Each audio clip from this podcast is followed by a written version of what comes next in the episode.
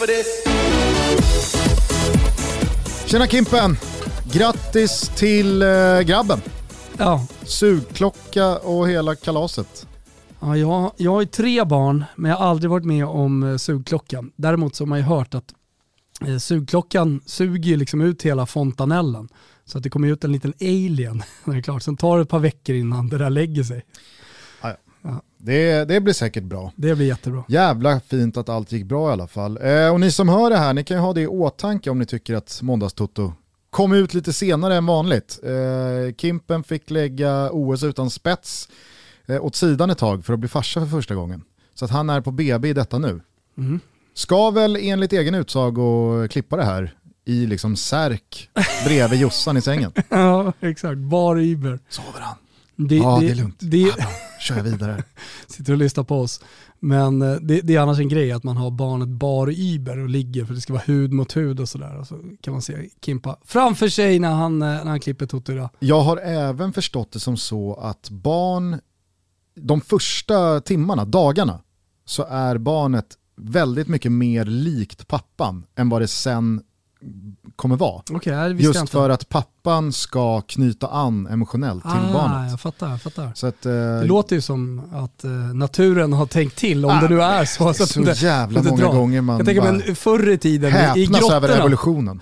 Förr i tiden i grottorna så kan jag tänka mig att det, det, det, det gängades både lite här och lite där. Så, så att, det finns väl en poäng i det. Men hörni, nu lägger vi Kims faderskap åt sidan och fokuserar på Tutto Balutto, bollen som lirats i helgen. Det är måndag trettionde augusti. Känn er varmt välkomna till sommarens sista Tutto. Mm. Det slår jag fast här och nu. Ja, men jag håller med.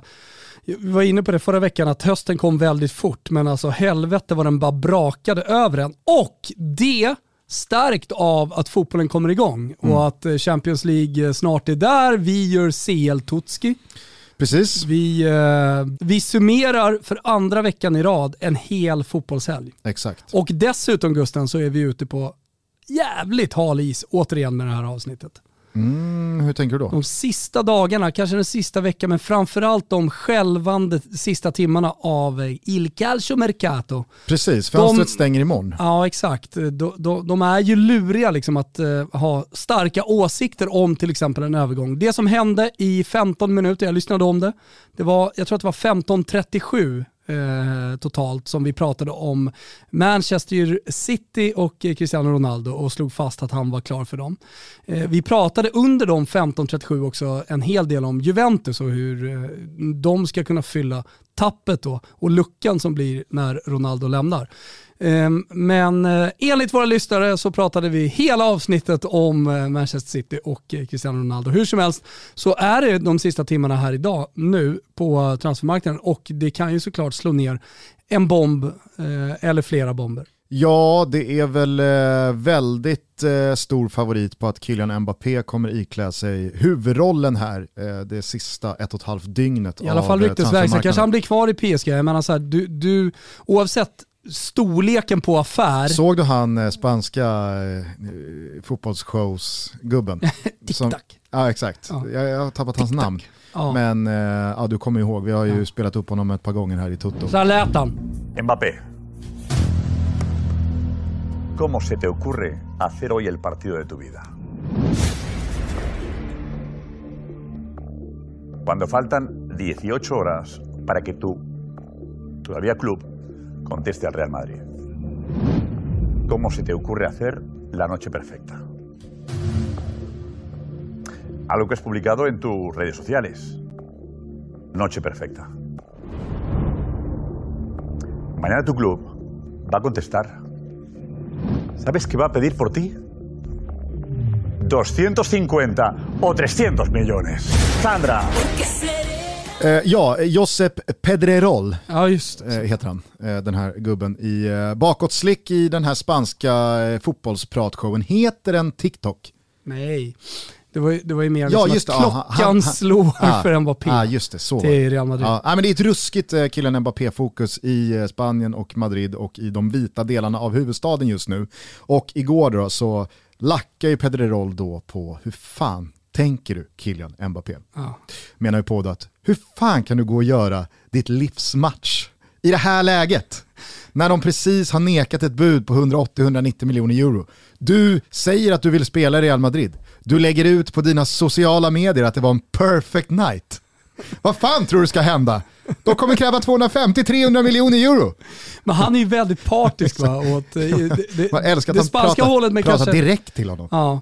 Jag vet att varje gång vi lägger ut honom på vår Instagram så är det folk som har åsikter eller som följer honom, som har följt honom länge i alla fall. Så han verkar ju vara en legend. Ja, eh, men eh, hur som helst, du är inne på det. Det kommer såklart hända grejer här sista ett och ett halvt dygnet av transferfönstret. Kylian Mbappé kommer givetvis eh, vara en av huvudrollsinnehavarna, men vi slår likväl fast att detta är sommarens sista Tutto Balutto, och då passar det väl väldigt bra att sparka igång det med ett matigt svep. Oj, har rätt. Fan, det är en hel bok där, Gusten. Är det, är det O S utan spets som du har liksom tagit ett utdrag från? Kanske, ja. kanske. Eh, vi kör väl. När Issa Mondi i Villarreal igår nickade in två två i egen bur borta på Wanda Metropolitano mot Atleti strax efter midnatt, så avslutades ännu en oerhört intensiv fotbollshelg. Nu väntar två andningsdagar innan V M-kvalet rullar igång igen på C More, men vi tar väl helgen som var i koncentrat. två två på Metropolitano var det. Simeone har gnisslat igång de regerande mästarna. Rodrigo de Paul har fått sina inhopp och Luis Suarez har öppnat målkontot. Men ja. Det är inte någon flygande start på de rödvitrandiga. Leder ligan gör de däremot, men det gör å andra sidan typ halva startfältet. Efter tre spelade omgångar står förutom Atletico Madrid även Real Madrid, Barcelona, Sevilla, Valencia och Mallorca. Visst, ser du, på sju poäng. Alexander Isaks Real Sociedad har tagit två raka efter premiärtorsken mot Barca och skuggade bakom på sex pinnar. Men Isak, han har inte heller fått någon sån här smakstart på säsongen. Och nu är Alexander Sörlott på plats också. Ständigt dessa jävla baggar. Fan, inte första gången de är in och fördärvar. Många lag som startat bra även i Italien, men när det är självaste Juventus som börjat med en poäng på två matcher mot Udinese respektive Empoli, ja men då är det faktiskt där blicken landar. Tappet mot Udinese var slarvigt, inget tu tal om det, men det hade ju också faktiskt kunnat sluta med förlust. Torsken mot Empoli däremot, den var både rättvis, blytung och alarmerande, men vi kan återkomma till det strax. Uppåt däremot i huvudstaden. Lazio har gjort nio mål på hundraåttio minuter och Milinkovic, Savic, Immobile och Sarri i medvind. Brrr, känner alla vi som önskar Lazio evig olycka. Dessutom så är Filippe Andersson eventuellt bäst i världen igen. Men man vet ju aldrig. Eh, målet mot Spezia dock gav en fingervisning om att det kan bli brassens höst. Roma slaktade Salernitana och José Mourinhos kapten Lorenzo Pellegrini spelar som i trans, men inte bara han. Sheriffen Tammy Abraham har ridit in i stan. Jordan Veretout har tagit en plats i det franska landslaget utan diskussion. Och i målet så har Rui Patricio blivit precis den pusselbit jag hoppades på. Jag ropar inte titelstrid än, men när den gamle Mourinho, Serie A Mourinho, beordrar alla att spänna fast sig i båten och ta en match i taget, ja, då är det bara att åka med. Napoli med en krånglig full pott, Milan med en övertygande hemmapremiär mot Cagliari och Inter med en karaktärsdanande vändning borta mot Hellas, där nyförvärvet Korea hoppade in och blev stor matchhjälte. Thomas Wilbacher dundrade ut på Twitter att den här säsongen mycket väl kan vara den mest underhållande och sprakande Serie A-säsongen hittills i dennes liv. Vi ska ta honom på pulsen ja. kring det strax. I England och Manchester blev det mycket väntat Cristiano Ronaldo-feber, men upp och ner och bak och fram efter det att United gått in och kapat portugisen från City. Nu hade väl i och för sig City kunnat spela Rolando längst fram mot Arsenal och det hade blivit seger med fem bollar, men ändå.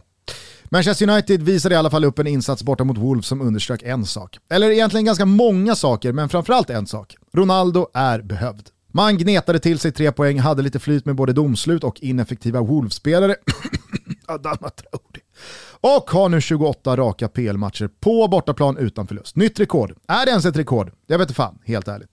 Spurs toppade välen i ensamt majestät efter tre raka ett noll-vinster. Den mot Watford var varken bra eller dålig. Det var en riktig jävla skitmatch om ni frågar mig. Men Kane var tillbaka i startelvan, dock utan binden på vänsterarmen, och han såg... Såg han månne lite vilsen ut. Chelsea visade upp det kanske bästa tio mot elva försvar fotbollsvärlden skådat de senaste åren när man stod pall och löste ett ett på Anfield i lördags. Den första halvleken var otrolig. Jag verkligen njöt, men utvisningen av Reece James rånade oss på något liknande i andra. Rafa Benitez Everton ser ut att vara på riktigt. West Hams Michael Antonio har tutat i alla som tittar och även sig själv att han är ligans bästa spelare, och Brentford är fortsatt obesegrade. Penny! Så ja, du fattade till slut vad den där knäppen med fingrarna betydde. I Tyskland bombade hålet in ett sent avgörande mål mot Hoffenheim på ett sätt som bara ännu mer bygger myten om honom som ett målmaskinsmonster. Bayern gjorde slarvsylt av deppiga Hertha och Foppens och Jesse Marsch Leipzig kraschlandade efter segern mot Stuttgart borta mot serieledande Wolfsburg. Nu lämnar Sabitzer för München. Bayern alltså, inte arton sextio. Och nja, jag vet inte riktigt om vi ska räkna in Leipen som någon slags titelutmanare i år. Jag är skeptisk. Freiburg finns med där uppe bland the usual suspects i tabelltoppen och då kanske några av er undrar, vad heter han? Tränaren, sköningen, som cyklar. Är han kvar eller? Svaret är att han heter Christian Streich och ja, det är väl klart att han är kvar. tjugosex år, en counting som tränare i S C Freiburgs led. Underbart. Glasgow Rangers, Filip Helander avgjorde Old Firm med matchens enda mål hemma på ett fullspikat Ibrox. Inte det en porkdröm som besannas, så säg. Messis P S G-debut, ska vi, ska vi verkligen svepa den? Äh. Vi tar den sen istället och så avslutar vi vår resa hemma i Sverige. För där går det mesta gnagets väg just nu. Efter en stabil seger mot Örestad så kunde Solna-laget under söndagen se först Sirius slå ett trött parentes, frågetecken, parentes Djurgården med ett noll och sen se Bayern mycket imponerande resa sig efter Basel-debaclet och tvåla till mästarmästarna från Malmö med två ett hemma på Tele två. Anders Christiansen sa efter matchen att Malmö borde vunnit med fem ett, men jag vet inte. Efter en sån torsk så låter allt sånt där snack lite löjligt. Astrid Selmani blev hur som helst stor matchhjälte men fick ett hjärnsläpp strax efter och tog ett helt onödigt gult som gör honom avstängd i derbyt nästa omgång. Tur då för Selmani att Stockholms derby är som vilken match som helst och inte alls något speciellt. Det hade varit trist annars, menar jag. Avslutningsvis måste vi också säga efter en ny torsk att Blåvitt Blåvitt var det padden, Sunde? Du kanske är lite för gammal för ja, sån sommar. Jag, jag, aldrig, alltså, jag, jag förstår ju att det är något sånt, men eh, Sunes sommar, då var jag Jag bodde i Florens typ. Nej för fan, du var femton. Den kom eh, nittonhundranittiofyra. Ja, ja men är, är alltså så här, men du är ju lite för gammal då, alltså, så här, den blev ju lite barnslig, mm, kanske töntig då. Blood för... in, blood out för mig. Exakt, för, för Kickers tompa. Sökan att få som, alltså det, det var premiär, den måste ju ha varit inspelad för att i typ oktober, november så var den stora julpremiären. Sökan att få skulle egentligen komma ja. Och det var trailer på eh, T V tre på den tiden. Och man bara liksom satt och väntade och sen så kom då Eh, ja men han blev ju häktad, vad heter han? Huvudrollsinnehavaren Liam Norberg. Liam Norberg, ja. Exakt. Han blev häktad och visade sig att han har liksom levt sökarna livet. Mm. Helt otroligt ju. Mm. Eh, och sökarna två kom aldrig, men jag undrar fortfarande, är det någon som vet? Spe- alltså den måste ha spelats in, de körde ju trailer på den. Ja, det är faktiskt sant. Var finns den? Jag förstår att du inte var så mottaglig för Sunes sommar eh, när då vågen av eh, Kungen av Kungsan, sökarna och så ja. vidare sköljde över Kickers eh, söder om söder Wilbur som mm. var Vatos Locos och allt det där. Men då finns det i alla fall en initial scen eh, när Rudolf sitter eh, på en kanot med Sune. Och så har han ju då sumpat alla stålar till Greklandsresan för att de smashade sönder resebyrån. Och som plåster på såren så ger han Karin då en, en sollampa. Du vet, på lappen står det sol i sinne, brun inne Rudolf. Och Karin kan inte hålla sig för skratt, men Rudolf tror att hon är rörd. Och Sune sitter ju där och undrar, blev du ledsen mamma? Och då, sa, då säger Rudolf, nej Sune, mamma är rörd. Och så går de därifrån och så sätter de sig på, på kanoten och så hör man hur, hur Karin då gapskrattar inne i huset när hon har sprungit in för att liksom tömma sig på garvet åt Rudolfs patetiska försök att plåstra om den uteblivna Greklandsresan. Och, och, och då säger Sune, är hon glad nu? Och då ska Rudolf försöka förklara liksom väsenet kvinnor för sin son. Och så säger han, så du Sune, om några år när du har blivit lite äldre, då kommer du också att förstå att kvinnor... Kvinnor... Men inser att det här det är hopplöst. Så då byter han bara riktning hundraåttio grader och kör. Var är paddeln, Sune? I garaget tror jag. Ja, vi går och hämtar. Och det är det Göteborg ska göra. Bara hundraåttio ja, grader. Ja, eller liksom så här, prata Blåvitt nu ja, efter de här nej, torskarna. Efter, det är alltså, det vet, vi ska med Blåvitt. Vi låter det vara. Star, Star liksom står uppgiven igår efter matchen och säger att han trodde att de skulle förlora med elva ett i inledningen av andra halvlek. Efter att ha liksom ägnat en hel halvtidspaus åt att på riktigt så här back to basic, hårt jobb, släpp ah. all skit, nu gör vi det här ordentligt. Och efter en minut så har Häcken kunnat göra två mål i andra halvlek. Då säger Stare i media efteråt att jag, jag, jag trodde vi skulle torska med elvet. Sen är de ju på vippen och löser ett kryss, han har missat sen straff och så vidare. Jag menar bara att med alla de här nyförvärven, Real Blåvitt inför säsongen, det som liksom göts nytt mod under säsongen. Ja, men så här, jag vet inte ens vart jag ska börja. Så det blir ju snarare så här, Blåvitt, Blåvitt... Var är padden sur? Mm. Och så, så, så, så släpper vi det nu. För inte ens du kan ju Nej. försöka hitta någon slags substans i vad fan det är som händer Nej. på Kamratgården. Nej, förutom att uh, det, det, allting går åt helvete och allting går åt helvete. Då, då, då faller det. Alltså, det är det vi ser. Och det är varje sekund som I F K Göteborg spelar.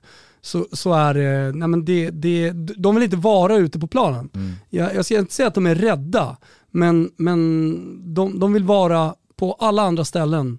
Eh, Kabuls flygplats typ eh, snarare. Nej ah, okej, okay, det kanske var hårdare lite. Nej nej nej nej. Men de vill stretch. Eh, okej. Okay.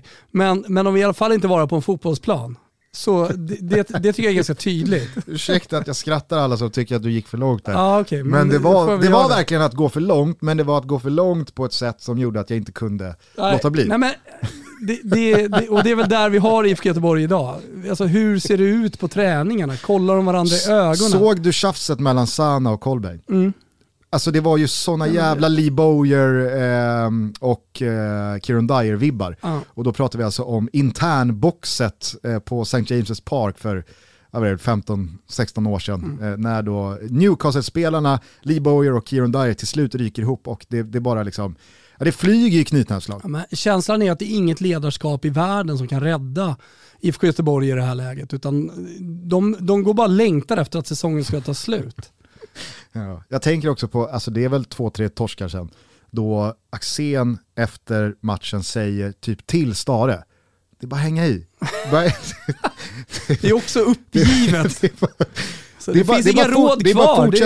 Jag fattar ju vad Axén menar. För med det spelarmaterialet Blåvitt har, med Stare som tränare i den här serien mot många av de här lagen på pappret. Det är bara gnugga vidare. Mm. När den där segern kommer så, så, så fattar alla som har följt både fotboll men kanske i synnerhet allsvenskan att då släpper vissa knutar och så kan det bara rulla på och så kan Blåvitt slå vilket jävla lag som helst. Och det trodde man väl att den här Malmö-segern skulle innebära. Sen dess så är det alltså torsk mot Varberg och Häcken och man känner att nej, tydligen inte.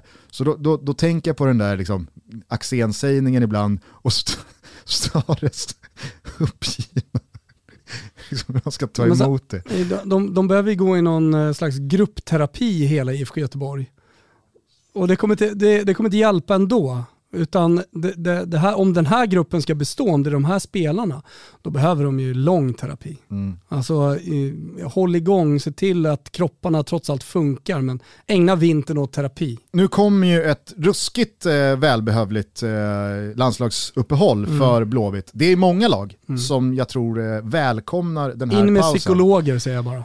Ja, nej men känslan är väl att alltså, så här, om inte en borta seger mot Malmö F F kunde råda bot på någonting. Om inte Stare in kunde råda bot på någonting. Om inte Marcus Berg och hela liksom stjärnknippet kunde råda bot på någonting. Ja, men så är väl det här, det är väl sista chansen här nu.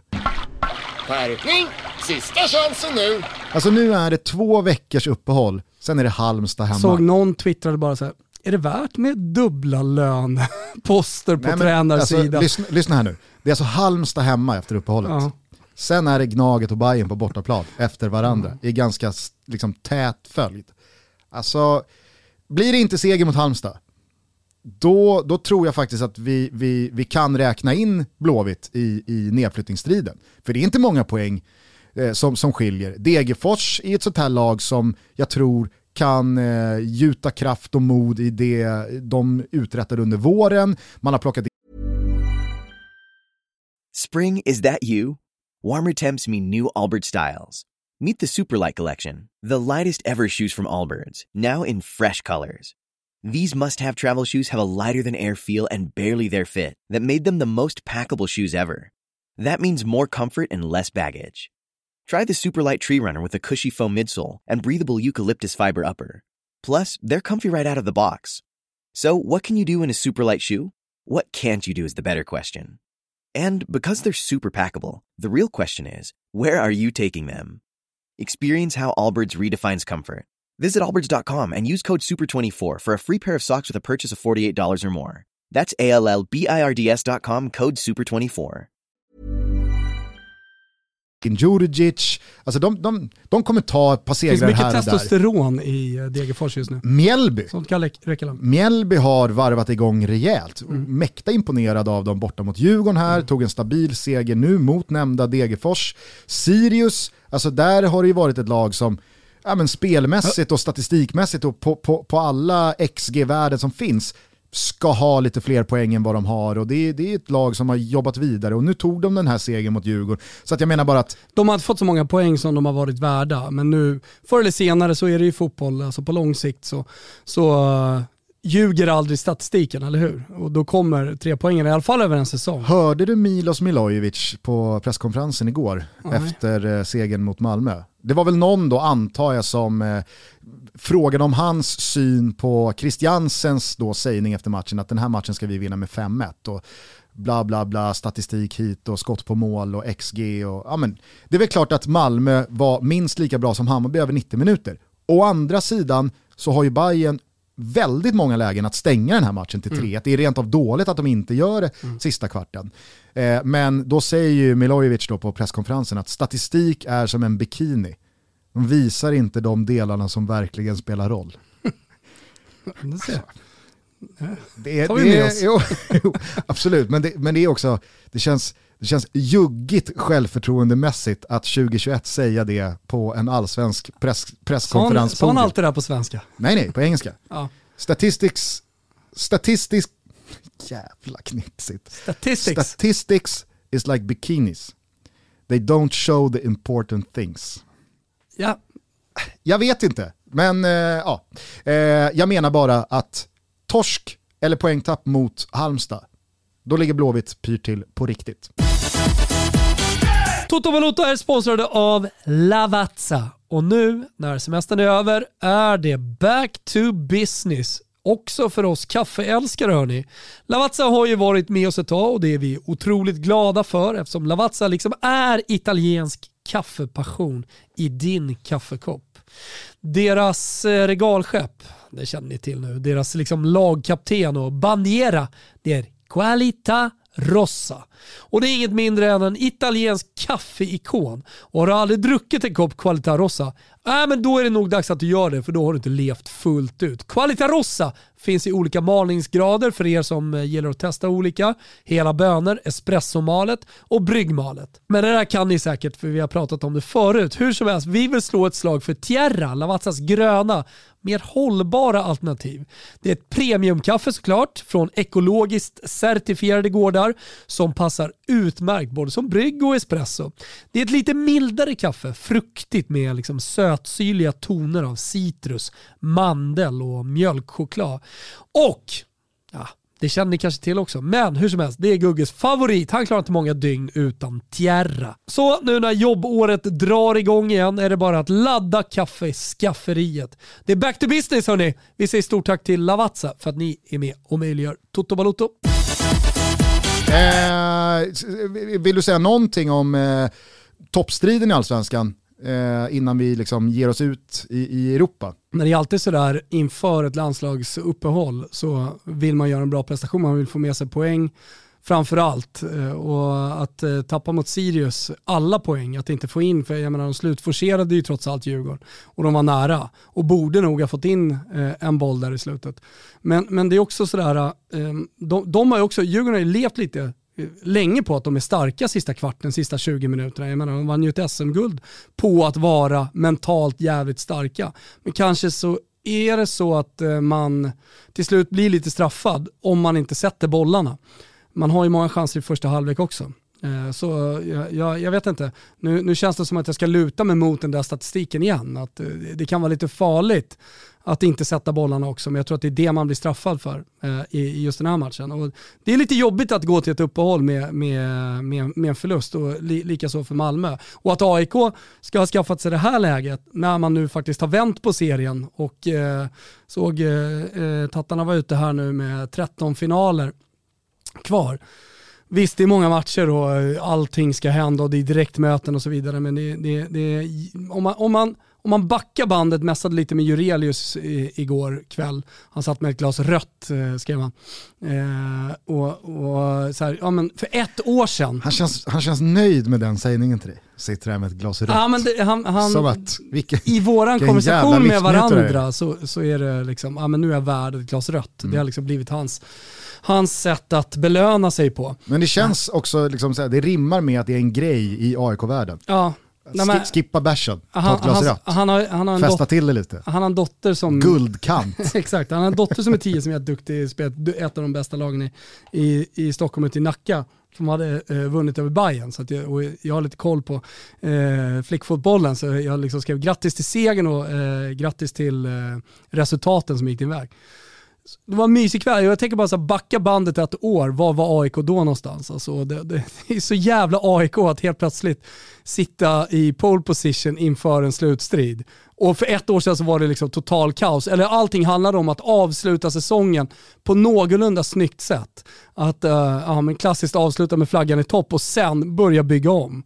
Det, det, så, står man där nu? Jo, men och, jävla vi... mega försvar som inte kan släppa in bollar. Och... Absolut. Samtidigt så snackade vi om det här med Svanen förra veckan. Att vi kan ju också snabbspola framtiden ett år.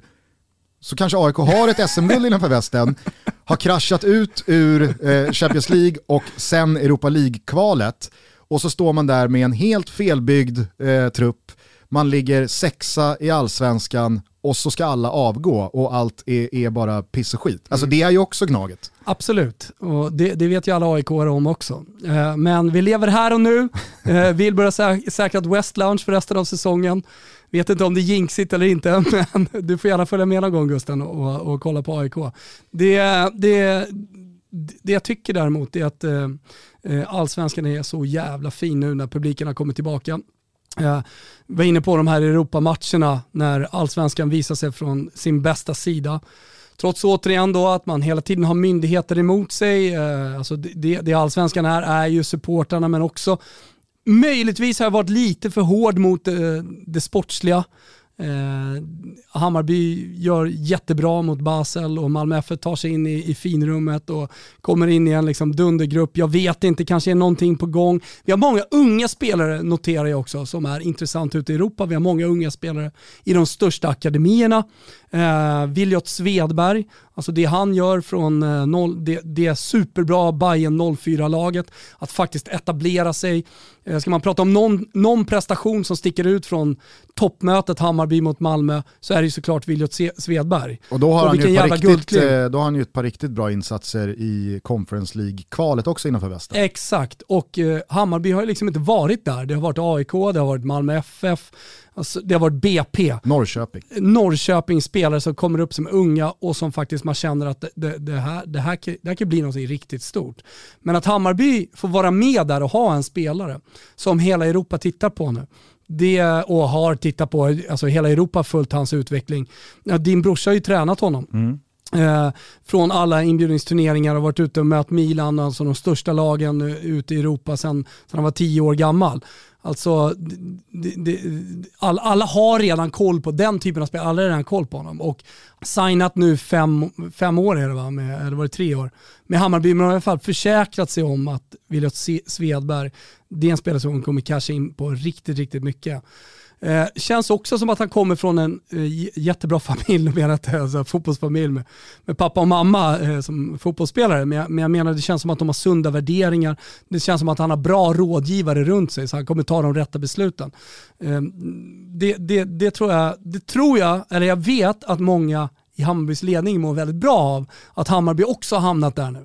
Absolut, och jag kanske bara ska rätta mig själv innan folk kastar sig över tangenterna där. Varför jag sa Norrköping är för att jag tycker att de senaste åren har varit väldigt bra på att scouta och knyta till sig unga spelare, okay. Ge dem stort förtroende och sälja dem för stora pengar. Snarare mm. än att det kanske har sprutat upp egna talanger från den egna verksamheten. Mm. För det förstod jag att det, det, det kanske ja, var snarare de det du på, åsyftade. På akademinivån. Nej, som, som ja. Ja, men det var det jag menade i alla fall. Så, så kan folk lugna men sig. Men ännu mer så är det här ett tecken på, om man kollar på ungdoms ungdomslandslagen på pojksidan. Det är inte riktigt så på flicksidan än, men det är ju de stora akademierna de kommer ifrån. Alltså, och det, det, det, det, det är bara återigen liksom viktigt att poängtera, tycker jag, i, i liksom allt, allt snack om eh, selektering och eh, att skicka sina barn tidigt till akademier och så vidare, att det, det, det är där det händer. Mm. Och, och så kan man tycka vad man vill om det, men, men det är så det ser ut. Men bara för att summera då toppstriden i Allsvenskan innan vi släpper Sverige, så, så måste jag ju hålla med dig om att det, det, det, det är en jävligt fin allsvensk höst vi går till mötes det, på alla sätt och vis. Dit jag ville komma någonstans, alltså att Malmö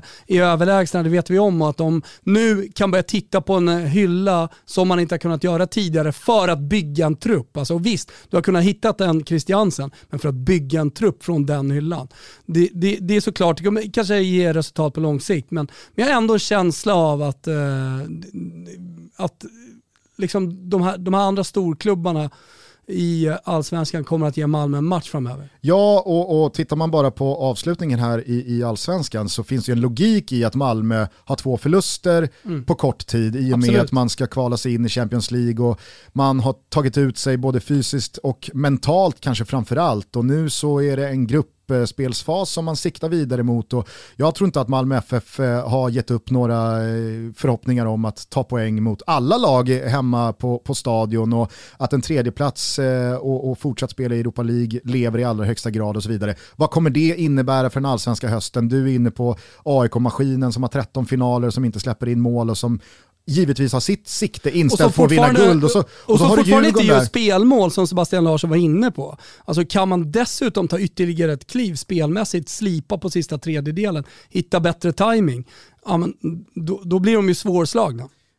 Och så har man Djurgården där som har tappat lite fart, men som är, det är Kim och Tolles lag. Och då vet man att det, det, det, kommer, aldrig, det, det kommer aldrig fortsätta bara utför tills ja. det, det brakar ihop totalt, utan de kommer nog utnyttja det här uppehållet också till att eh, sluta leden eh, och komma med en jävla glöd in i, i omstarten här. Och så är det ett derby mot Bayern. Alltså, vinnaren i det derbyt kommer ju ha fart under vingarna in i hösten. Elfsborg har inte gett upp, Norrköping har kanske inte heller gett upp. Framförallt så tror jag att många lag har fattat efter Hammarbys playoff mot Basel att fan, det går ju att via antingen en kupptitel eller en plats bakom S M-guldsegrarna faktiskt ta sig in i ett gruppspel som ger trettiofem, fyrtio, kanske femtio, femtiofem, sextio miljoner in på kontot. Vad kan vi göra med de pengarna? Alltså, det, det känns som att Conference League, ah, sportsligt, så tror inte jag att jag kommer följa den turneringen sådär slaviskt. I synnerhet inte en sån här röst när det dels finns Champions League, Europa League och så inget svenskt lag i Conference League.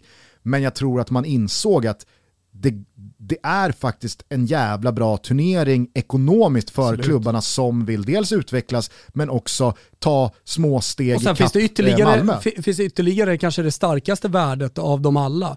Det är att man faktiskt ger Europa till sina supportrar. Alltså, drömmen som supporter är ju att faktiskt få åka oavsett vad fan matcherna spelas någonstans, men ute i Europa och eh, som supporter representera färgerna och klubbmärket. Jag kan ju bara tala från egen erfarenhet och framförallt då eh, från Fiorentina-håll, liksom, när man kom ut i Champions League, Europa League-matcherna man spelade.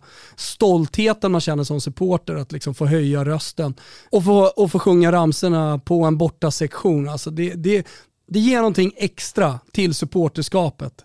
Eh, som man också liksom, ja, men som jag på något sätt tycker att eh, supporten också är värda till de här stora klubbarna.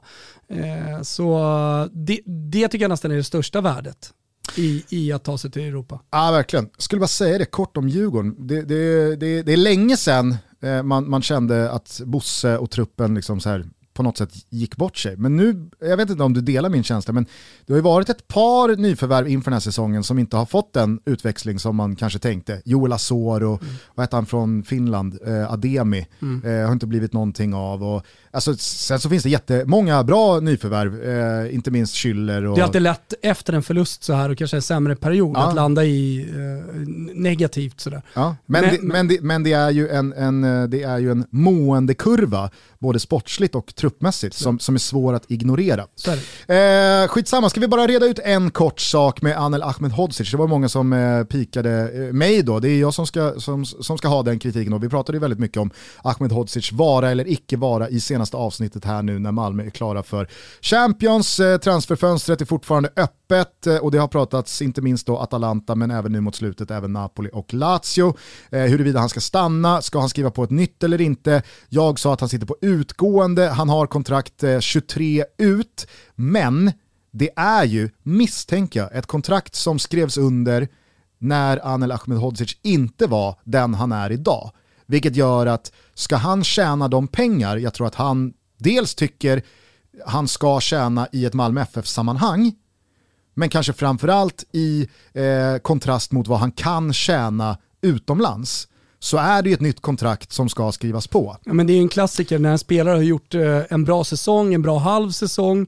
Nu då för Anels del varit med och tagit Malmö till Champions League. Blivit landslagsman. Och blivit landslagsman. Vunnit S M-guld. Eh, så... Eh, är det ganska vanligt ute i Europa att man signar ett nytt kontrakt för, för att visa hur viktig spelaren är för dem. Precis. Och eh, som du säger, då får, får ju det en effekt också i att spelaren blir mer nöjd med den nuvarande situationen och kanske inte lockas lika mycket. Det blir svårare för spelaren eh, i alla fall att lämna klubben. Men jag tror inte att Daniel Andersson i, i eh, symbios med Georgsson skickar fram ett mycket bättre kontrakt för Ahmedhodzic rent ekonomiskt med samma slutdatum. Nej. Så agerar ju inte en sportchef i det här läget.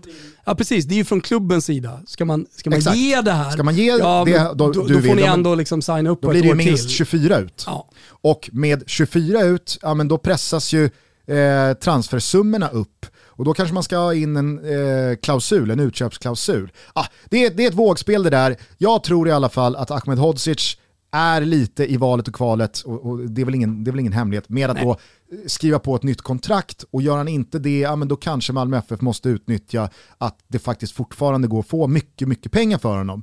Eh, vi får väl se vart det där händer, men eh, nå- något utgående kontrakt sitter han inte på. Där rättar jag mig själv och, och, och så får det vara va bra så.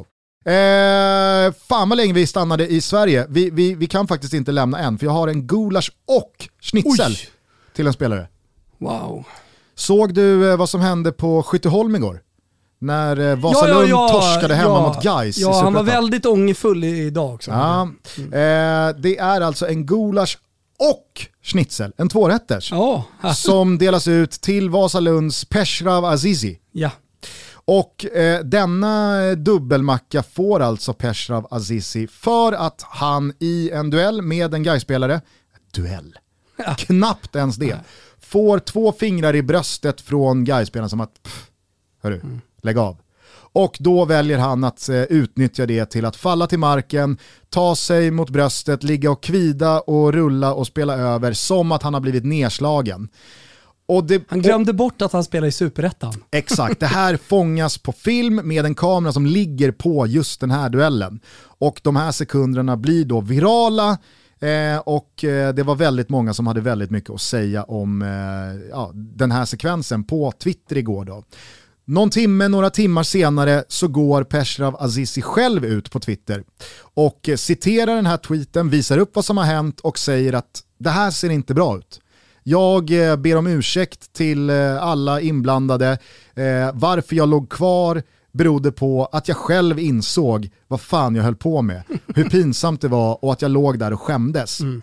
Vet inte riktigt om jag tror på den eh, jo, versionen. Men jag tror nog att han känner en ånger spontant och shit, hur fan ska jag han tacka den här situationen? Han känner absolut en ånger, men jag tror att det här är en efterhandskonstruktion som är ett resultat av att det här blev en viral grej. Absolut. Hade inte den här videon börjat snurra så tror jag inte att såklart Azizi hade gått ut och bett om ursäkt. Nej. Och jag tror att han, när han väl går ut och ber om ursäkt, som är stort i sig, schnitzel till det, bra Peshrav, men att han ligger kvar på konstgräset på Skytteholm och skäms. Ja. Ah, ah. Han ångrar sig i alla fall. Det ja, gör han. Men jag tyckte att det blev en väldigt bra eh, situation eh, överlag. För det visar ju att det där, när sånt där sker och det, finns, det fångas på film och det blir en grej, ja men då tror jag att det finns en självsanerande grej kring fotbollen, att bort med det där, för det där är bara liksom, det blir bara pinsamt, det, det är ingen som vill ha det så där. Sen så kan jag ibland vara den största försvararen av furbo och att man utnyttjar att eh, domaren kanske inte har sett något, att jo, man spelar där, över, det där, att man det överdriver. Det där var ett uselt försök. Exakt. Att vara furbo. Alltså för, för, för det hör ju till. Ska du vara ja. Furbo, men var det då vid rätt tillfälle och på rätt sätt? Step it up. Alltså det är inte alla som, eh, som bemästrar eh, tekniken, höll jag på att säga. Nej. Men bemästrar La Forbezza. Eh, men eh, alltså i den här matchen. Normally being a little extra can be a bit much. But when it comes to healthcare, it pays to be extra. And United Healthcare makes it easy with Health Protector Guard fixed indemnity insurance plans. Underwritten by Golden Rule Insurance Company, they supplement your primary plan, helping you manage out-of-pocket costs without the usual requirements and restrictions like deductibles and enrollment periods. So when it comes to covering your medical bills, you can feel good about being a little extra. Visit U H one dot com to find the Health Protector Guard plan for you. I den situationen, då var det inte läge. Så gulasch till den usla utförda furbon ja. Och även till den eventuella efterhandskonstruktionen kring att han alltså låg och skämdes. Men schnitzel till att man faktiskt man up, tar situationen för vad den är och vågar äga den och ber om ursäkt. Eh, det, det, det tyckte jag var väldigt bra. La Forbizia. Känner du att du har några egna grejer du drivs av idag? Eller ska jag bara liksom eh, väggspela dig med olika nedslag jag gjorde i svepet och så får jag höra din take på det? Mm. Vad tror du om det? Eller, eller har du någonting här som du känner att du, du verkligen vill ta från, från, Nej, från din egen pensel? Väg, jag gillar väggspel. Ja. Nej, men det, det, det blev ju en, eh, återigen då, en Serie A-helg med många rubriker. Eh, Juventus en poäng efter två spelade omgångar. Ronaldo har lämnat. Torsken mot Empoli är ju det är inget att snacka om. Alltså, det, det, det, det var fair square torsk. Eh, jag skrev på Twitter i lördagskväll efter det här att så här, till slut, efter tio år känns det som, en evighet, så har vi nått dagen, och då pratar jag vi som fo- fotbollsfamiljen har äntligen nått hit.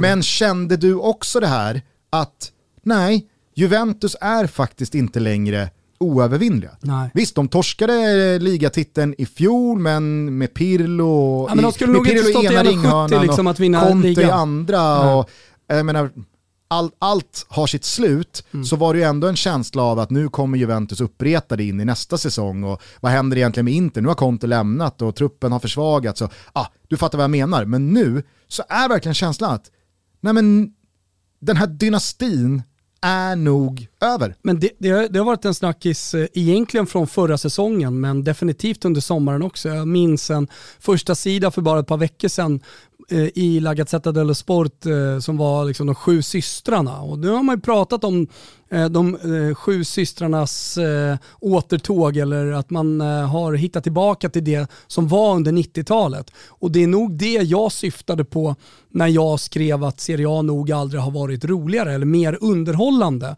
För att där i ligger ju också rivaliteten och att det är kamp om Champions League-platser, absolut, men ligatiteln framför allt. Men den dynasti som Juventus hade, alltså den, den överlägsenheten, den kommer nog inte få se på ganska bra tag. Utan Milan har kommit ikapp med hårt arbete.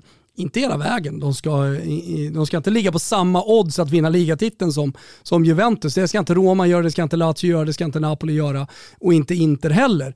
Eh, jag, jag tycker att det är rätt att de inleder säsongen som oddsfavoriter, men däremot så, så eh, är det, har de kommit betydligt närmare, och det gäller egentligen alla klubbar. Och eh, det är svårt att förvalta eh, en, en sån överlägsen ställning som Juventus hade. Det kan i stort sett ingen. Det, då, då, ska du, då ska du till en liksom Barcelona-Real Madrid överlägsenhet i, i budget och i stålars, va? Och då du ska är ändå Atletico P S G regerande mästare. Då är ändå Atletico regerande mästare, eh, exakt. Och de har hela tiden eh, funnits där bakom. Men, men eh, i, i Serie A så kommer vi nog få följa ett decennium här nu där eh, ligatitlarna eh, kommer att... Eh, Ja, men, alltså där det finns möjligheter för lag att vara smarta på spelarmarknaden, att med bra sportchefer i faktiskt ta en ligatitel, en historisk sådan, för till exempel ett Romlag, för ett Napoli eller för, för Milans del att studsa tillbaka och vinna en ligatitel som man inte vunnit. Kanske inte den här säsongen, men man är på rätt väg. Det är det som jag tycker är viktiga. För, för under hela Juventus-dynastin då känner man ju bara att ja, men, vad, vad gör Milan? Liksom? Och det är krampaktiga försök att liksom, ta sig dit. Man spenderar pengar men inte tillräckligt, men framförallt utan smartness. Det, det Inter har gjort, liksom, när då, alltså anledningen till att de vann ligatiteln, självklart ekonomiskt storsatsande, men också smart. Och jag tror att Beppe Mar- eller jag tycker att Beppe Marotta har gjort det bra under sommaren. Trots att man tappar Lukaku så känns det inte, i alla fall under de här inledande matcherna, som att man saknar honom. Eh, visst, det är lätt att säga efter eh, en sån prestation och att Korea kommer, Toko Korea kommer in och gör de målen. Vi ska väl se i maj var Inter hamnar någonstans och jämföra med, med Contes lag när Lukaku var på planen. Men jag tycker att Beppe Marotta är så pass smart att han, att han lyckas ersätta Lukaku med dubbla gubbar. Eh, jag tycker att Roma gör allting rätt just nu också. Och då ska vi komma ihåg att det här är ett tidigt Roma i nya eh, ägares händer. Exakt. Det, det, det här är en början och jag tycker att de är på rätt väg. Det är det viktiga här. Man, gör rätt, man tar rätt beslut. Man hittar rätt typ av spel. Man behåller nyckelspelare och man lyssnar väldigt mycket. Det tycker jag man har saknat lite i Italien också. Att så här, man lyssnar på tränaren också. Alltså för att få ihop det. Och där har ju uppenbarligen Mourinho haft mycket att säga till om. Och jag ska, eh, ska också säga något ord om Napoli. Vi får se vad det landar. Det är ju ingen monsterprestation igår. Men de är där. Och det tycker jag är tillräckligt. Och det är det som är underhållande. De sju systrarna är tillbaka. Och där bakom så finns till exempel ett Fiorentina som också har nya ägare. Det kommer också ta lite tid. Men man har hittat rätt uppenbarligen med, med, med en, en tränare som också haft en hel del att säga till om för att få de spelarna som han behöver i de nyckelrollerna som eh, hans fotboll eh, eh, ja, men som, eller som han förespråkar med sin fotboll. Ska jag bara säga det kort kring, kring Roma där. Alltså, visst, Salernitana, de var inte bra, men Stadio Arecchi, Salernitana är tillbaka i Serie A för första gången på tjugo år.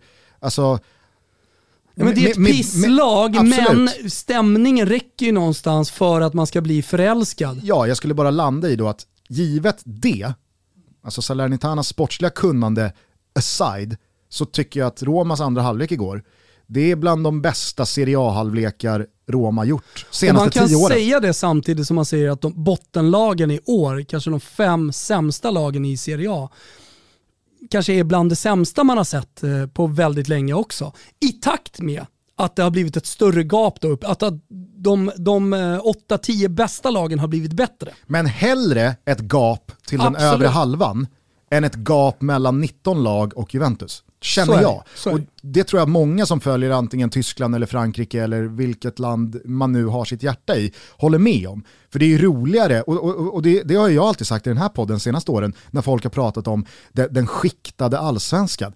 Ja, men vad fan är problemet med att vi har en skiktad allsvenska med åtta lag som kan vinna? Alltså det, är det, så här, det, gillar... det, det är väl perfekt. Ja. Vem, vem tror att vi i allsvenskan ska ha sexton lag som kan vinna guldet? Alltså, att, det... att, att, att, att folk ojar sig över och tar sig för pannan att nu är det bara stor, storstädernas lag som har chans. Och så börjar man räkna upp då tre Stockholmslag, Malmö, Blåvitt, Elfsborg, Peking. Det vill säga, ja, det är sju lag. Det är väl helt otroligt och fantastiskt och roligt att sju lag på riktigt enligt många kan göra saker rätt. Jag sa Blåvitt. Ja, men så kan du väva in Häcken där då. Som också, ja, men det, det är åtta lag som med två, tre års bra styrning absolut kan vara med och hota om ett guld. Det är fantastiskt. Men det är ju bara naivt att tro att det ska vara sexton lag. Jag tycker att det är intressant att bryta ner det till spelarnivå. På nittiotalet i Italien så, så fanns det ju de här stora målskyttarna i mindre lag som satsade stort, typ Parma. Alltså, bland de sju systrarna så fanns det storspelare i alla de lagen. Och när man skulle börja jämföra position för position, gör det i P S G till exempel med övriga ligan, så vinner de i stort sett på alla positioner. Och dessutom med bänkspelare som är helt överlägsna. I Premier League är det inte så, utan du, du, du hittar eh, Son i Spurs som förmodligen slår ut de flesta på den positionen. Eh, och eh, gör du det med Juventus nu jämfört med för sex år sedan, alltså då kunde du nog hitta de bästa spelarna på i stort sett i alla fall alla positioner i just Juventus. Här har du liksom Dusan Vlahovic i Fiorentina som är en bättre nia än alla nior i, i uh, Juve. Mm. Du, du har spelare i Inter som eh, nu, nu, ja, men Skriniar, De Vrij, någon av dem går säkert in som en av ligans absolut bästa mittbackar. Du hittar centrala mittfältet i till exempel Pellegrini i Roma, som förmodligen han lig- eller, ja, ligans be- han, han hamnar i ett all-star-team i, i, i Serie A. Ja. Och det, det, det är det jag menar. Och det, det kan du också göra i Allsvenskan. Ska du börja bryta ner det på spelare? Det kan du inte göra med... Alltså ta Atletico, Barca, Real. Så har du förmodligen spelare, ligans bästa spelare på alla positioner i de, de lagen. I Premier League är det inte så, eller hur? Nej, nej. Absolut. Där finns det ju i alla fall spritt på fem sex sju lag. I Tyskland så är det typ hålet emot att... Uh, De bästa ja, spelarna spelar i Bayern München. Så är det. Nej, men, och, och även fast allt inte sker samtidigt, utan fotbollen är cyklisk och eh, vissa saker sker här och andra saker sker där, och så går åren och så byter det där plats. Och det var bara någonting i lördag som uppfyllde mig av den här känslan som verkligen inte ofta infinner sig. Men det är så jävla lätt, i alla fall för mig, och jag tror många känner som jag, att mitt i det så blir man ibland uppgiven och så känner man: what's the point med att hålla på en säsong eller tre säsonger? Hur ska det här någonsin kunna brytas? Den här maktdominansen, eh, titelstreaken vissa lag är inne i. För att ta dagsfärska exempel, Bayern München, P S G. Ja, men här och nu, idag, så känns det ju smått liksom skrattretande att säga att Bayern München inte kommer vinna Bundesliga över en överskådlig framtid. Och då pratar vi alltså... Ja, men känslan är ju tio år. Hur ska de, hur ska de inte vinna ligatiteln de kommande tio åren?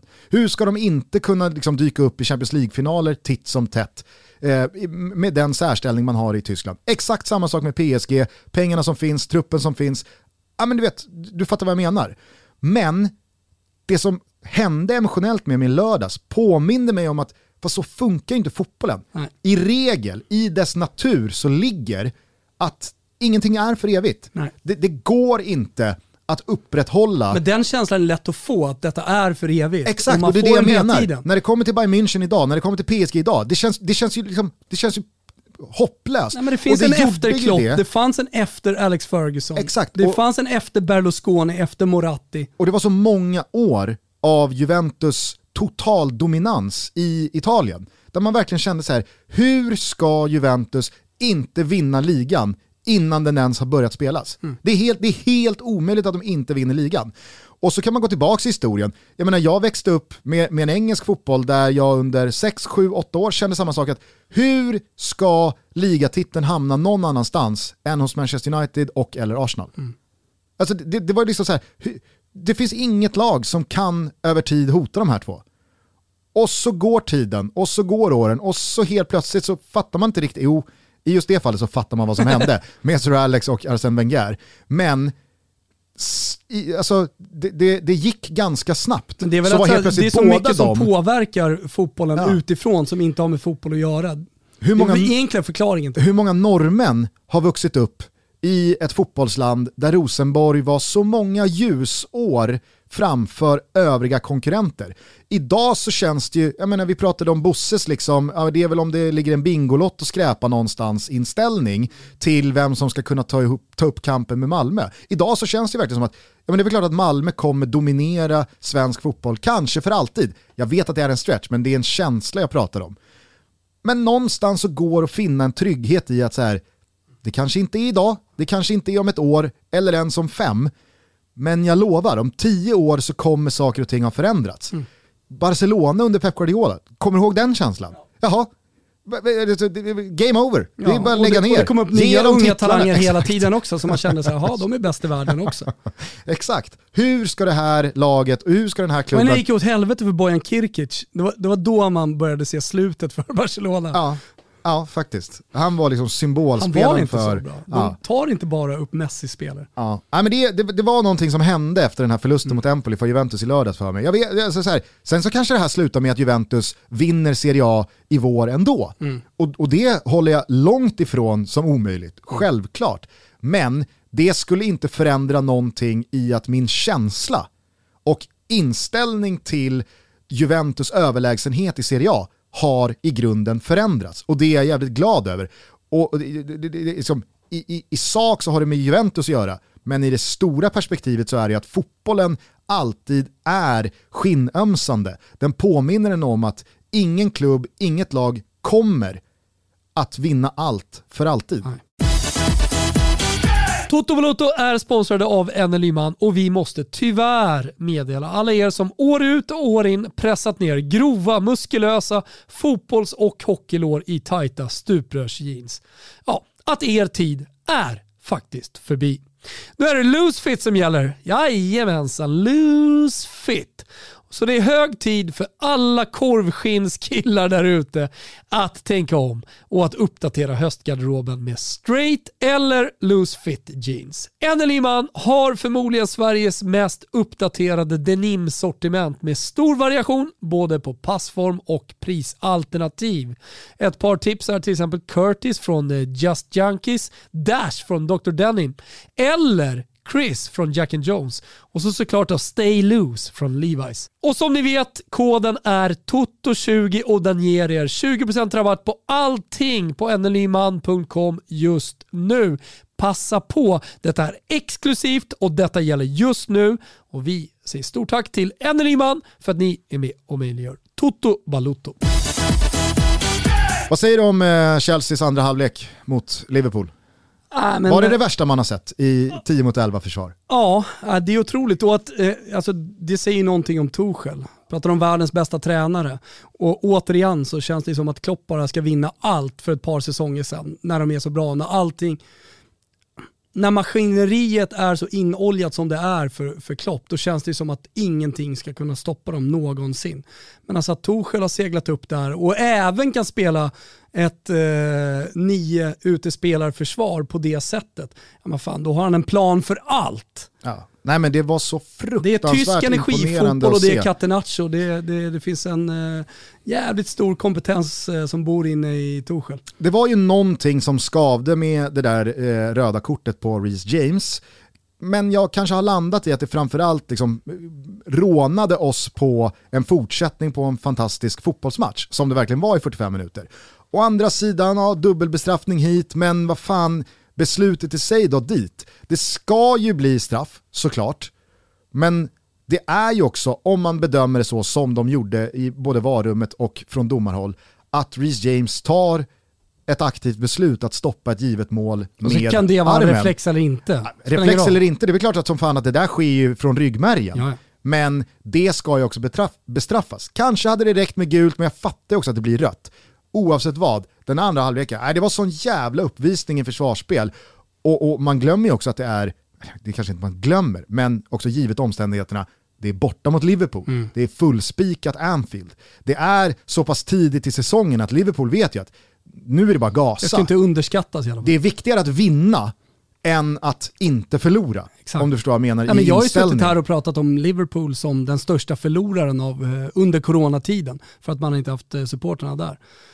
I en sån här match i fyrtiofem minuter få spela med en man mer, ja, men då ska ju supporterna göra skillnad. Men det, jag ska inte säga att det var eh, Liverpools misslyckande delvis, men kanske framförallt så är det Tuchels vinst.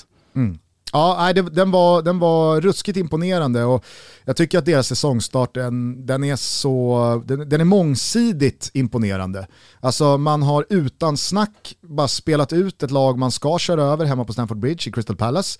Man har kört över Arsenal på bortaplan i ett London-derby och man har ridit ut stormen efter en bra första halvlek. Mm. Alltså, den hade ju Chelsea kunnat lätt i paus och det hade varit rättvist. Mm. Eh, men nu så visar man upp ett sånt här disciplinerat försvarsspel och man står verkligen pall. Aj, jävla imponerande. Mm. Alltså. Eh, kort, Arsenal, vad borde man göra? Ja, men de är ju i ett läge som eh, man skulle kunna jämföra med I F K Göteborgs. Alltså, var är padden? Var är padden? Det tråkiga för Arsenals del det är att säsongen precis har börjat. Mm. Att det, är, det är trettiosex omgångar kvar att spela. Så är jag fel där? trettiofem? trettiofem är det, va? Ja, ja, exakt. trettiofem omgångar kvar att spela. Det, alltså maj, det är en jävla bit bort. Mm. Ja, jag, jag, tyckte, jag tyckte Martin sa det jävligt bra i studion i lördags. Att, att skicka Arteta nu, mm. det är ju direkt oprofessionellt. Det blir löjligt. Å andra sidan är det det rätta att göra. Alltså, man, han stod verkligen ja. och velade för att jag håller ju med jo, men vad är alternativen då? Ska man ta in Wenger? Nej, jag säger, jag säger bara att ja. ma, jag tyckte att Martin sa det bra. Problemet för att, är väl inte Arteta? Har man bestämt sig för att liksom, investera det här förtroendet i Arteta och gett honom hela sommaren, ja, men då kan man ju inte skicka honom efter två veckor. Alltså, det blir ju oseriöst. Mm. Det blir oprofessionellt. Men, å andra sidan då, som Martin är inne på, det, det kanske är det man faktiskt måste göra. Kanske. För att vad finns det kvar att göra? Mm. Du kan inte byta ut hela truppen. Du, du, du, du har ju de spelarna du har att jobba med. Och nu har du ju dessutom en start som tynger allas axlar. Som gör att det visslas. Äh, inte ens visslas. Alltså det var ju fan. Det, det gjorde lite ont i magen att se Arsenal-supporterna på Etihad jubla när City gjorde fyra noll. Jag vet, jag vet inte liksom så här. Om du ska dechiffrera den aktionen supportermässigt. Vad är det? För det, det, är, är det liksom ironi och banter ja, men, mot sitt ja, eget typ, lag eller är det typ uppgivenhet? Sarkasm eller, skulle jag vilja kalla det för. Är det ju. Jag, jag, jag vet liksom inte. Nej, men det, det är alltså sarkasm som bygger på uppgivenhet.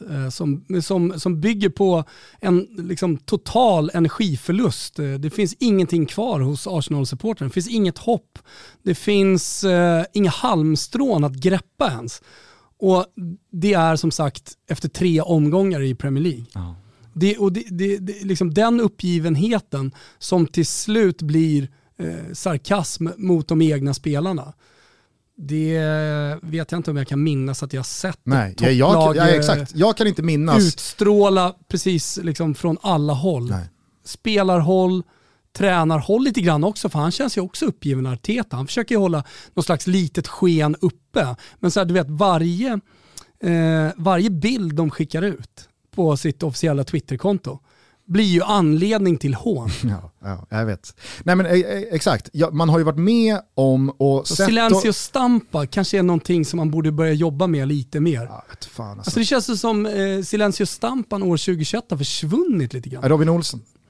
Ja, den lever ju såklart. uh, nej, nu har han pratat. Har han? Ja, jag tror det. Jag tror han har pratat. Jo, nej, fast alltså han pratar väl med med internationell media. Ah, okay. Han pratar, nu, nu, nu är det ju samlingen. Ah. Så nu får vi väl svaret. Vigge, vår nya lagkapten, till... har väl också någon slags eh, silencio-stampa? Ja, ah, mot vissa. Ah, okay. Mot vissa. Ja, ah, moget. Men om, eh, om Robin Olsen nu idag eller imorgon när de nu samlas eh, snackar, ja, då vet man ju att silencio-stampans tid är definitivt över. Ja. Jag skulle bara säga det att man har ju upplevt supportrar till sitt lag som ironiskt, sarkastiskt jublat och kört oj. Oj, när, ett, när sitt lag i typ underläge fyra noll herregud, ja. Har tre passar inom laget. En av de finaste har... stunderna. Absolut. Gärna med fyra fem bärs innanför västen. Jag, jag minns också E M tjugohundrasexton. Sverige, inga skott på mål första två matcherna. Äh. När väl första skottet på mål kom mot Belgien i tredje matchen så var det liksom, det var jubel och vågen och all, alla liksom. Vi var båda där, Gustav. Ja, jag var faktiskt hemma. Jag var faktiskt hemma. Hade du åkt hem? Ja, jag, jag hade åkt hem och känt det där poolpartyt. Vad kommer det egentligen få för ringar på vattnet? Ja, det blev bra till slut. Men alltså, det var ju på den nivån. Men att direkt se ett så stort och tungt lag som Arsenal supportrar jubla. Ja, men jag har lösningen. Eller i alla fall den kortsiktiga lösningen. Silencio en... stampa Retiro. Och jag har den långsiktiga Göteborg, lösningen. Göteborg, flytta till Falkenberg. De har jättefina anledningar. Eventuellt Båstad. Grymma anläggningar där ni kan lägga in laget. Kosta vad det kostar vill. Hotell, inga jävla telefoner. Läs inget, prata inte med någon, säg till frugan, säg till barnen att pappa måste iväg ett tag. Det är liksom in i armén. Eller... det är Kabuls flygplats som gäller här. Det... bara att det är, det, det är ett, det, det, vad heter hotellet i Båstad? Eh, Hotell Strand, heter det så? Sand. Statt. Det är Malmö. Nej, det är Malmö. Det är alla småstäder. Det är Kalmar, det är Öland. Mm. Det är... ja, men Falkenberg har väl ett havshotell? Havsbadshotell? Jo, men de har havsbad, men också Kalvar. Fina fotbolls... Det är Varberg. Nog Varberg. Men silencio stampa med konstens alla medel. Ut, släng, lägg telefonen i en sån här telefonlåda som man ger till barnen när de kommer till skolan. Årets julklapp tjugonitton, va? Telefonlådan, mm. Ja. Det, det, både Arsenal och I F K Göteborg. Men, silencio stampa. Det finns också en annan kortsiktig lösning. Eh, den lösning som Conny Karlsson valde att applicera på Helsingborg för eh, tio tolv år sedan. När de eh, i toppen av allsvenskan hade typ tre raka förluster. Då eh, låste han ju in laget klubbkåken. Och så var det bara alkohol för tio lax. Nu är det bara blåsa ur systemet, grabbar. Ja. Ta, och så det... sa väl Mattias Lindström typ att ibland så är faktiskt en riktig jävla drängfylla lösningen. Jag vet, problemet är att det här kommer ju nå supportrarna med... Eh, du såg ju vad som hände i Norge. Ja, visst. I Brann var det, va? I Brann, Bergen. Brann, yes. Där, eh, det... Sivert Heltne Nilsen var en av spelarna på festen. Sivert Nilsen var en av dem. Mm. Vår gubbe. Det ryktades om prostituerade, knark och allt möjligt. Övergrepp. öv, sexuella övergrepp. Eh, man ska brytit sig in på sin egen arena för att ha en efterfest där. Bra tanke i stunden kanske. Fan vad roligt att köra li, li, lilla efterkakan på vår egna arena. Men eh, det var ett dåligt beslut. Och det tror jag också det skulle vara om man skulle låsa, låsa in sig på Kamratgården och köra drängfyllan där. Ja, kanske. Kolbein Sigthorsson eh, men, men går, men går, men går mild ut och motiverar varför vi nu, varför vi nu väljer att låsa in grabbarna fyrtioåtta timmar. Alltså lås in Wiseman med dem då i så fall då, så får de väl liksom kröka tillsammans. Ja, men helt ärligt. Men det gnagde lite i mig. Det kändes inget bra att jag hade en lösning på I F K Göteborgs nuvarande situation. Känns bra nu när jag hittat det. Retiro på annan ort, silencio stampa. Och jag har en långsiktig lösning för Arsenal. Och Graham Potter. Helt ärligt alltså. Det är bara... Jag tror ingen tränare kan vända på den kulturen som jo. sitter i väggarna just nu i, i Arsenal. Jag tror faktiskt att Graham Potter är precis vad Arsenal behöver. Okay. För att skulle man ta... Alltså, jag tyckte Sia skrev det bra på Twitter. Varför, fattigt rim, skulle inte det kunna vara något? Varför skulle Antonio Conte vilja byta ner sig från att vara arbetslös med att ta Arsenal då? Men, med Nej, Antonio men... Conte så, så handlar det ju om att han vill ha pengar att spendera, han vill ha mästarlag, han vill vinna titlar. Jag säger bara att Sia att han skrev det bra. Aldrig, han skulle Conte... aldrig acceptera Nej. det. Nej. Arsenal är ljusår ifrån Antonio Conte. Absolut. Och så har det ju pratats en del Brendan Rodgers, att det är också en så här, ja men en projekttränare. Han ska få sin tid och han har bevisligen varit byggt... Varit några projekttränare. Så... Absolut. Sen har han gjort det jättebra med både Celtic och Leicester och Swansea och var ju på vippen och, och, och tar det hela vägen med Liverpool. Alltså Brendan Rodgers högaktiga. Jag, jag tycker att det, det är en fantastisk tränare som säkert hade gjort det jättebra i Arsenal. Men skulle man skicka Arteta nu, lösa Potter från Brighton och ge Potter... Det, det är väl typ omöjligt. Ta en tränare efter tre omgångar. Nej. Från... Från en direkt konkurrent tänkte jag säga om tionde platsen. Ja, men såg du inte han eh, som blev intervjuad i Spanien typ? Eh, någon transferjournalist körde någon så här, eh, gick runt och, och lyssnade med, med fotbollssupportrar. Vet du fan vad det var i för sammanhang. Men då så var det liksom, ja men det var kring Ronaldos eh, övergång till United då. Liksom, ah, vad säger du om eh, Ronaldo till Manchester United? Och så säger han, ah, men jag håller på Arsenal. Och då frågar han, ah, okej, okay, men så nu ska alltså Ronaldo spela för en konkurrent till, till er. Och då säger den här supporten bara, Manchester United, konkurrent. Nej, nej. Alltså våra konkurrenter heter typ Brighton numera. så, så jo, men, jävla ma, ma, man, ma, på jag tycker ju att Arsenal-supporterna trots allt de senaste tio åren har stått emot banten från andra supportrar. Och de har ändå trott på det och sådär. Men nu har även de ledsnat. Ja. Jag, jag, jag tror bara att så här, vill man det tillräckligt, nu har man ju spenderat jävligt mycket pengar den här sommaren. Men det finns ju en summa att betala för Graham Potter. Och kanske är inte Graham Potter på den nivån att en klubb som Arsenal öppnar lädret och, och löser runt honom för trehundra miljoner. Nej, där kanske han inte är. Men du förstår vad jag menar med en Graham Potter. Han skulle kunna komma in i det här laget och jag tror, helt ärligt, få ut max av det. Vad det räcker till, vette fan. Men på ytterligare en säsong, nej, men då skulle jag nog ändå kunna se Arsenal ha tagit så pass många konkreta steg efter varandra utan att backa. För det är det som är Arsenals jävla stora problem hela tiden.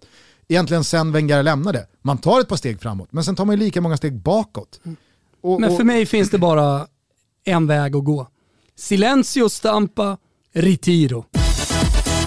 Eh, ska vi bara sy ihop säcken och knyta an till eh, fredagens avsnitt då vi alltså slog fast att, och det, herregud, det var, inte, det var inte konstigt att vi gjorde det, att Cristiano Ronaldo skulle lämna för Manchester City. Sa till och med eventuellt. Ja, men exakt. Vi, vi, vi, jag, jag, jag, jag tycker jag att det gick att, vi också att prata det, att, kring, här, och man skulle också kunna se det som ett koncept att prata runt, att en spelare går till eh, en konkurrerande klubb efter att ha varit eh, ja, men st- stor symbol under lång tid. Jag tror för, för, mina ord var att nu är väl ingenting klart än. Ja, så, håller ja. vi, så håller vi den dörren ja, öppen med ja. tanke på att ja, vi gick, gick bort hem. oss i Kane. Ja.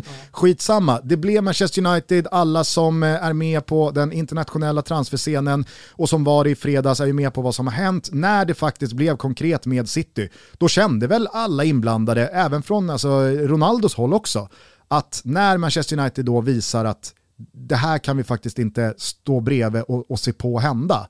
Utan okej, okay, det finns en möjlighet. Hur löser vi det här? Sir Alex lyfter luren. Rio Ferdinand lyfter luren. Bruno Fernandes lyfter luren. ja, men då, då, då, då är det väl klart att även en Cristiano Ronaldo kan gå till sitt inre och känna att det emotionellt, historieskrivande och eh, romantiskt var den rätta flytten att göra.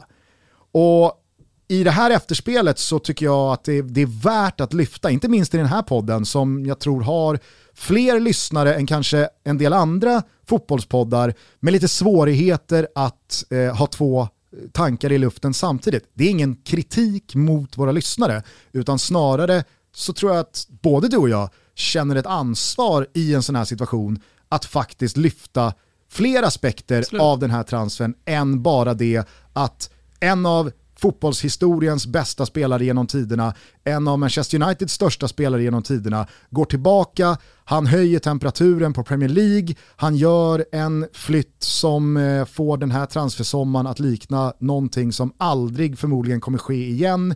Det är en spelare som sluter cirkeln, en målmaskin av Guds nåde, en otrolig spelare på alla sätt och vis fotbollsmässigt som nu går tillbaka till Manchester United. Det är så jävla kul, det är så jävla peppigt. Jag känner också hur jag rycks med i det här. Men det går ju heller inte att bara, som väldigt många har gjort de här dagarna, totalt ignorera det som varit kring Cristiano Ronaldo de senaste åren efter Der Spiegels långa, otroligt väl genomförda journalistiska gräv, utredning, dokument, kalla det vad ni vill, där det alltså finns konkreta dokument på att Cristiano Ronaldo i den här våldtäktsutredningen mot Catherine Mayorga i Las Vegas för, kan det vara tio elva år sedan? Någonstans ja. där. Alltså själv säger, ja, hon gjorde både fysiskt och verbalt motstånd. Hon sa nej upprepade gånger och det här är sen ett dokument som har försvunnit. Mm. Eh, jag, jag läste en lång tråd från en av de inblandade journalisterna som berättade att inte någon gång under den här processen så har liksom Ronaldos legal team och från det hållet hävdats att det här skulle vara några fake-uppgifter, utan de är bara borta. Sen så är det ju direkt fastslaget att det, det finns en betald summa eh, i ett liksom, tystnadskontrakt till Mayorga, att hon får inte prata. Det har köpts en tystnad därifrån och att det här är en jävligt problematisk situation. Nej, Cristiano Ronaldo är inte dömd för våldtäkt, men det finns ju för mycket i det här som gör att man heller inte kan ja, men blunda för det, negligera det. Och det tycker jag verkligen är viktigt att ta upp. Mm. Ja, det är en otrolig övergång. Det är en fantastisk fotbollsspelare och förhåller vi oss till det purt sportsliga, ja, men då är det väl klart att man får gå upp i det och känna ett rus över det och tycka att det är jävligt fett. Men det kan vara värt på väldigt många sätt och vis att lyfta den andra tanken att det här är en jävligt smutsig, problematisk situation som smakar ruskigt illa i munnen mm. och som inte alls känns jävla kul är en del av hela det här sammanhanget. Mm. Nej men eh, absolut, jag tror att, eh, så här, att, man, att man som Eh, fotbollssupporter kan känna båda delar. Det, eh, det, det är helt rimligt. Och det är ingenting man behöver skämmas Back, över heller. Nej, exakt. Jag såg Backman eh, tweetade bland annat om det. Att han ja, men gick upp i ruset då som fotbollssupporter att eh, en av de största spelarna som du säger i klubbens eh, historia är så stor verkligen. Jag, någon tyckte att jag, att jag hade en problematisk historieskrivning kring hans liksom, sportsliga karriär Cristiano Ronaldo, men topp tio topp tio, okej okay. Ja, hur som helst, jättestor spelare så jag kan, jag kan förstå det samtidigt som han i, i, i tanken efter också eh, tycker att det är problematiskt mm. och eh, det, det är som du säger också smakar illa. Och då ska man ha med sig att eh, Juventus eh, de eh, la om sina försäsongsläger från U S A till andra delar av världen för att eh, U S A och amerikansk polis då har möjlighet att gripa Ronaldo på American soil mm. för att då eh, fortsätta och liksom, ta upp den här utredningen och, och ja, men, gripa honom helt enkelt. Mm. Eh, och så kan man ha invändningar mot att ja, men varför pratar man inte om det här varje vecka och, och varje gång man pratar om Ronaldo och Juventus senaste året.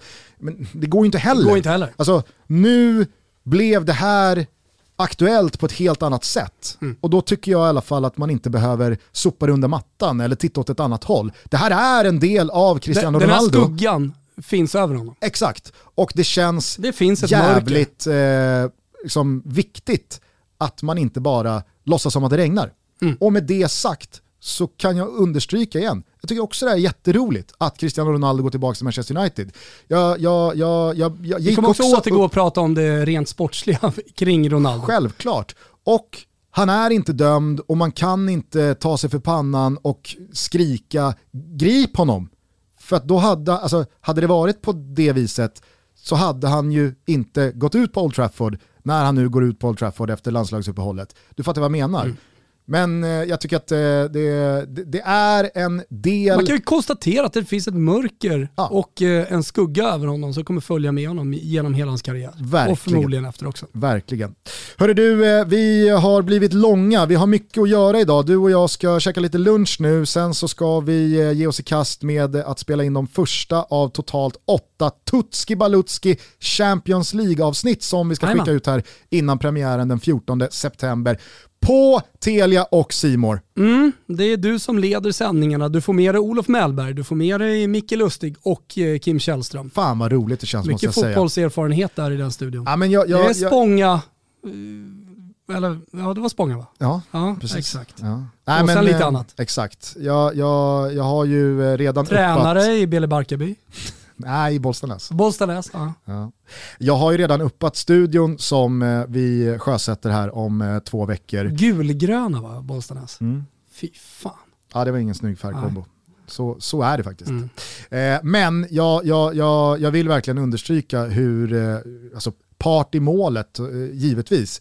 Men hur upprymd jag är över det sportchefsjobb som Niklas Opanic och Erik Westberg och övriga gäng har gjort där borta, som alltså landar Micke Lustig och Olof Mellberg, två i svensk fotbolls-tv-sammanhang oprövade nya fräscha ansikten och röster, men framförallt tillsammans med Kim Källström, Champions League-erfarenhet. Ansvaret ligger ju på dig att få ut maximalt av dem i en fotbollsstudio också, Gustav. Så jag har stora, stora förväntningar. Ja, nej, men det ska du ha. Ja. Det tycker jag är rimligt. Ja. Och det ska, det ska alla som lyssnar på det här ha. Och jag ska göra mitt bästa för att göra Kim och Olof och Lustig och Vicky och Backe och Frida och Olof och alla andra som jobbar med den här rättigheten så bra som möjligt. Men jag vill bara understryka hur fett jag tycker det är att både Mellberg och Lustig ansluter till Champions League-satsningen. För att Bayern och Djurgården och Blåvitt och Malmö-supportrar, de kan gasta hur högt de vill. Alltså, det är inte en samling A I K-are. Nej, det är det inte. Alltså, det är Olof Mellberg, Micke Lustig och Kim Källström. De sitter ja. i den där de studion. De allra flesta, även om det låter lite på Twitter, så tror jag att de allra flesta skiter fullständigt i det. Jag hoppas det i alla fall. Ja. Så länge de är bra, ja, och det kommer de vara. Det kommer de vara. Eh, skaffa ett C More-abonnemang, för det är nämligen där man streamar alla matcher från Champions League. Pröjsar man tvåhundranittionio kronor för det här så får man dessutom alla matcher från La Liga, alla matcher från Serie A och alla matcher från V M-kvalet som nu rullar igång igen på onsdag. Just det, det ska bli kul. Verkligen. Och, och du när vet... du säger V M-kval, det är alla matcher. Ja. Alltså, det dyker upp ja, ja, ja, en del feta fighter här som man Vis, ser fram emot. Visste du för övrigt, hade du koll på att V M-kvalet alltså avgörs i november? Det är den här hösten. Oh, det ska inte in i våren eller någonting, utan nu är det... Då blir det E M-kval. Nej, då, då, då, då blir det lite Nations League va? Ah, ja, innan såklart, E M-kvalet såklart, såklart. rullar igång. Men ändå fett att ah, de här tre ja. landslagssamlingarna, eh, september, oktober, november, då, då ska det avgöras. Ge med hösten bara nu! Ja, dra verkligen. igång! In på telia punkt se snedstreck sport eller simor punkt se snedstreck sport ja. och skaffa er det abonnemang som passar just er fotbollskonsumtion allra bäst. Men vi ses i rutan. Ja, vi ses i rutan, och när vi ändå har budskap att komma med här så ta en Pepsi hörni. Det är jäkligt gott. Det ska du göra till lunch, Gusten. En Pepsi Max med smak av mango som är den nya höstsmaken. Mm, det är inte dåligt, eller hur? Verkligen inte. Vi hörs igen när transferfönstret stängt och gul och gul och närmar sig avspark mot Spanien. Ta hand om varandra till dess. Tack för att ni lyssnar. Ciao tutti. Ciao tutti.